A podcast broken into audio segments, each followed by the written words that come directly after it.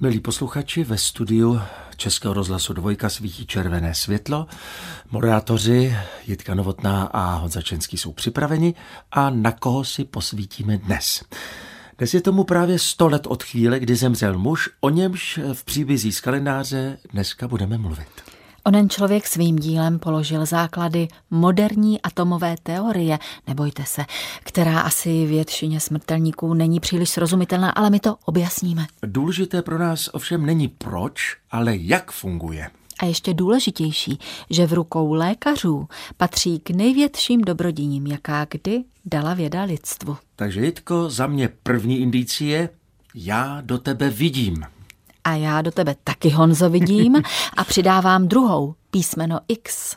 A třetí indicie zní první Nobelova cena za fyziku. Tak co, milí posluchači, je to těžké? No, to uvidíme po písničce. Jitko, je to báječné, naši posluchači jsou zvídaví a také moudří. Už vědí, že dnešní příběh z kalendáře patří Wilhelmu Konrádu Rentgenovi. Koukám, že do nich taky vidíš, Honzo. Jméno jednoho z nejtalentovanějších experimentátorů své doby se stalo často opakovanou součástí moderní civilizace. Takže, aby bylo jasno, k první indicii, už je vám zřejmé, že pokud někdo mohl plným právem říct já do tebe vidím, byl to právě tento německý fyzik. A rozhodně to nebylo míněno pouze obrazně. Paprsky, které objevil a které dokázaly prostupovat neprůhlednými látkami, označil symbolem X. Tolik k indicii druhé. Rentgenové se po něm začaly nazývat až posléze. Rentgen všichni dobře známe. Troufnu si říci, že osobní zkušenost s ním má každý. Wilhelm Röntgen, jemuž za něj vděčíme, získal za svou objev první Nobelovu cenu za fyziku. A to při vůbec prvním udílení Nobelových cen v roce 1901.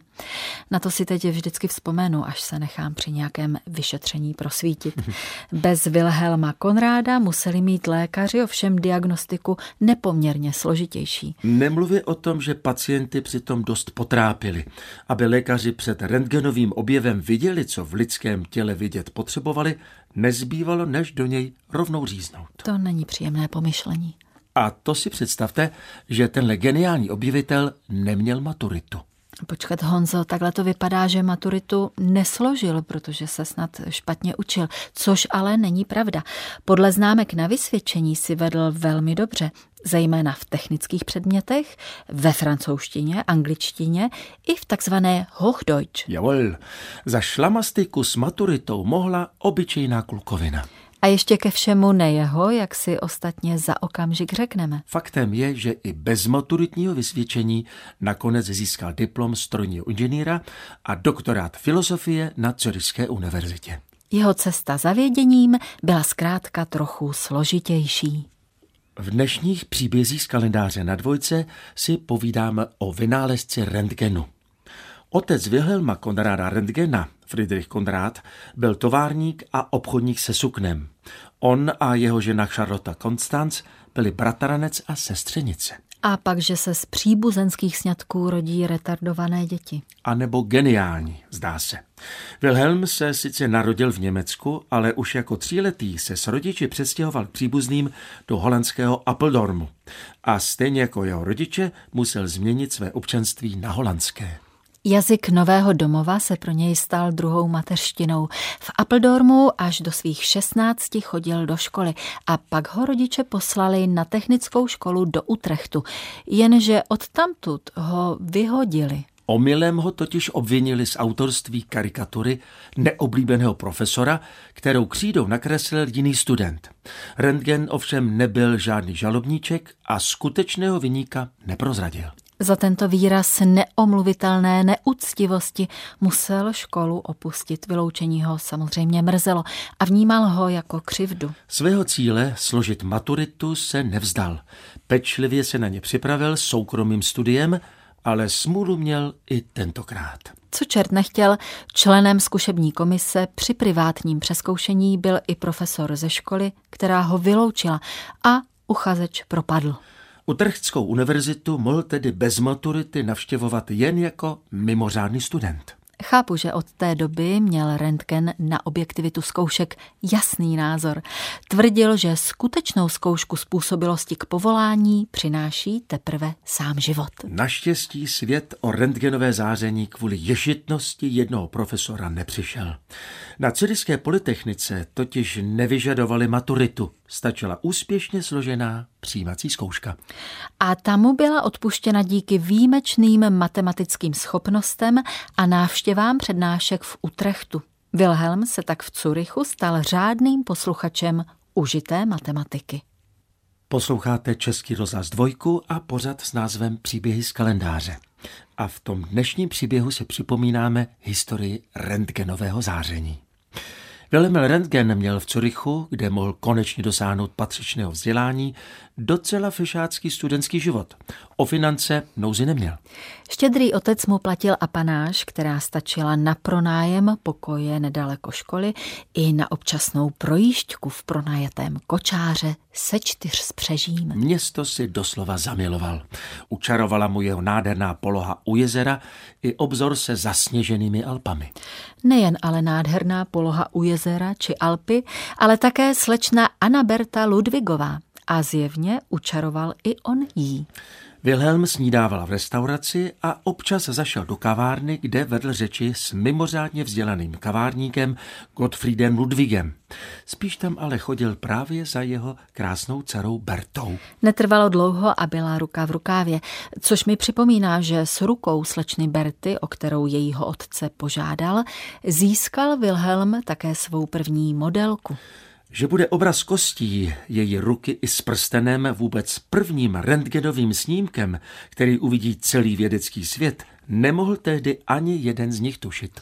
Od jejich svatby k objevu paprsků X totiž uplynulo ještě dlouhých 23 let bádání a experimentování. Když tedy o skoro čtvrtstoletí později věhlasný snímek vznikl, Wilhelm Konrád byl nadšením bez sebe. Manželčina reakce ho ale zklamala. Bertu totiž nenadchl vůbec. Reagovala prý slovy, viděla jsem vlastní smrt. Nedivím se jí, že nechtějí, aby jim to na fotkách slušelo přirozeně. A rentgenové snímky až tak moc slušivé nejsou. Slušivé ne, ale senzaci tehdy rozhodně vzbudili.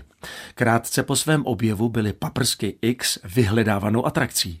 Lidé se při různých příležitostech nechali osnímkovat, aby viděli, co v nich je.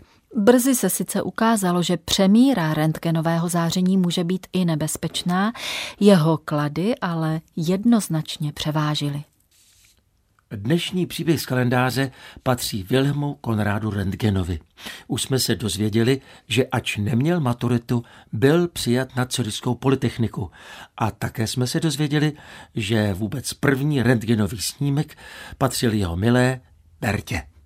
Určitě bude Honzo užitečné zmínit, kde všude se jeho vynález uplatňuje. A aby všechno nebylo zalité sluncem, ukážeme, že i tak slastná, čestná a povznášející záležitost, jako je Nobelova cena, může svého nositele v nemalé míře potrápit. To se panu Rentgenovi skutečně přihodilo. Přesto na ocenění nezanevřel a utrženou sumu nemalou, investoval, co by ušlechtilá bytost opravdu bohulibě. Kam? I to si za okamžik řekneme. V příbězích z kalendáře dnes Jitka Novotná a Honza Čenský vzpomínají na Wilhelma Konráda Rentgena. Tento svět opustil 10. února 1923. Ovšem jeho objev v rukou lékařů zůstává věčný. Pomohl zachránit tisíce lidských životů. Diagnostika pomocí neviditelných paprsků způsobila zásadní zvrat ve vývoji medicíny. Rentgen ale neslouží jen v medicíně. Používá se i ve spoustě dalších oborů. Například v technické defektoskopii, kde se jeho pomocí dají odhalit nejrůznější skryté vady materiálu.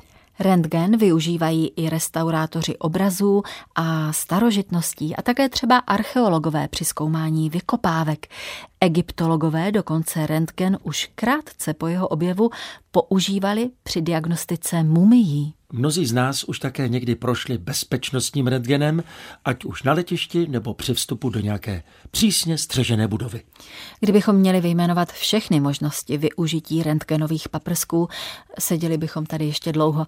Jisté ale je, že dnes si už život bez rentgenu neumíme představit. Po Wilhelmu Rentgenovi bylo pojmenováno nejenom rentgenové záření a rentgen co by zařízení, ale také rentgen jako jednotka záření, ale také planetka číslo 6401. A to není všechno. Jméno Wilhelm Konrad Röntgen nesl svého času i vysokorychlostní vlak. Nemluvě o spoustě vědeckých ocenění, ulic, náměstí a škol, které také nesou jeho jméno. Rozhodně se shodneme na tom, že všechny tyto pocty mu náležejí právem. Nevím, nevím, jestli by se zrovna on z takových poct radoval. Moc si na ně nepotrpěl, byl až asketicky skromný a svůj vpravdě epochální objev si ani nenechal patentovat. Dokonce odmítal nabídky firem, které mu nabízely komerční využití jeho objevu a s tím spojené nemalé finanční částky. Zastával totiž názor, že dílo vykonané na univerzitní půdě s pomocí veřejných prostředků by mělo sloužit zdarma úplně všem a celému lidstvu. Na dvojce dnes připomínáme přímo zářivý příběh z kalendáře, totiž výročí úmrtí Wilhelma Konráda Rentgena, které se datuje na 10. února roku 1923. Při vůbec prvním udílení Nobelových cen v roce 1901 patřila cena za fyziku Wilhelmu Rentgenovi. Bylo to šest let po jeho objevu. Výbor, který doporučoval konkrétní laureáty, usilovně přemýšlel a zvažoval, komu trofej udělit. Nakonec rozhodlo, že právě Rentgen nejlépe splňoval Nobelovo přání. Cenu má podle něj získat ten, jehož dílo přineslo v uplynulém roce lidstvu největší užitek. Na cestu pro cenu do Stockholmu si vzal vůbec svou první dovolenou v životě. Na lodi mu bylo tak špatně, že chvíli mi pochyboval, jestli tam vůbec dorazí. Oživují se mi vlastní prožitky, ale ty nechám stranou. Když o tom psal pan Rengen manželce, postěžoval si, myslím, že snad ještě nikdo netrpěl mořskou nemocí jako včera já. Po převzetí diplomu a zlaté medaile z rukou švédského korunního prince pronesl Rentgen krátkou řeč, v níž slíbil využít cenu v duchu ušlechtilé Nobelovy myšlenky. Ovšem Nobelovskou přednášku, kde by demonstroval svůj historický experiment, tu už nepřednesl. Dohady o tom trvaly skoro rok. Definitivní rentgenovo zamítnutí padlo ve chvíli, kdy z formulace uvedené ve stanovách odvodil, že přednáška je sice vítaná, nikoli však povinná. A tak vešlo do dějin, že hned první fyzik nesplnil tuto jedinou povinnost laureátů Nobelovy ceny. Traduje se, že čestného pozvání k Nobelovské přednášce nevyužil kvůli přílišné ostýchavosti ale možná v tom hrál roli obyčejný strach z opětovné morské nemoci na další cestě lodí do Švédska. Chudáček. Ctnostný a ušlechtilý rozhodně byl. Celou sumu pocházející z Nobelovy ceny věnoval Würzburské univerzitě, která hrála nejdůležitější roli v jeho životě i kariéře. Šlo o 150 800 tehdejších švédských korun. Odřekl několik dobře placených funkcí a nepřijal dokonce ani korunní řád, který ho měl povýšit do šlechtického stavu. Přesto má výčet jeho medailí, čestných titulů a vyznamenání 89 položek. Na dvojce vysíláme příběhy z kalendáře. S potěšením vás jimi provázejí Jitka Novotná a Honza Čenský a s respektem připomínáme životní cestu pana Wilhelma Konráda Rentgena. Ačkoliv byl geniálním přírodovědcem, ve věcech politických si počínal poněkud naivně. Když říjská vláda za první světové války vyhlásila heslo Cold Cup ich für Eisen, neboli dal jsem zlato za železo, odevzal k rozstavení svou zlatou Ramfordovu medaili. Stejně disciplinovaně upsal většinu svého kapitálu na válečné půjčky a věnoval řížské vládě i všechny naspořené valuty. V čase válečné nouze pečlivě dodržoval příděl potravinových lístků. Nechtěl žít lépe než jiní. Poté, co v roce 1919 požádal bavorskou státní zprávu o uvolnění ze všech funkčních povinností, stále pokračoval ve své experimentální činnosti. Čas, který mu zbýval, už nebyl příliš radostný. Inflace ho po válce připravila o zbytek úspor a jeho finanční situace se už nikdy nezlepšila. Navíc mu po 48 letech harmonického soužití zemřela žena Berta. S láskou o ní pečoval a po její smrti žil osamělým životem. Čím dál častěji usužovali bolesti ve střevech. Bohužel se u něj potvrdila pravdivost onoho, kdo s čím zachází, tím také schází, ať je to jakkoliv kruté. Jeden z nejuznávanějších představitelů experimentální fyziky zemřel 10. února 1923 na rakovinu střev. Velmi pravděpodobně v důsledku ozáření paprsky X. Jejíž převratný objev lidstvu přinesl mnoho užitečného.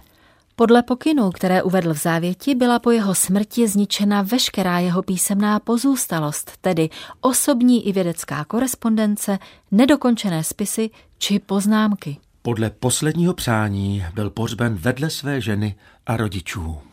Smrt, po níž následuje nesmrtelnost, není třeba oplakávat. Ano, je to tak. Tento Cicerův citát sedí na Wilhelma Konrada Rentgena absolutně přesně.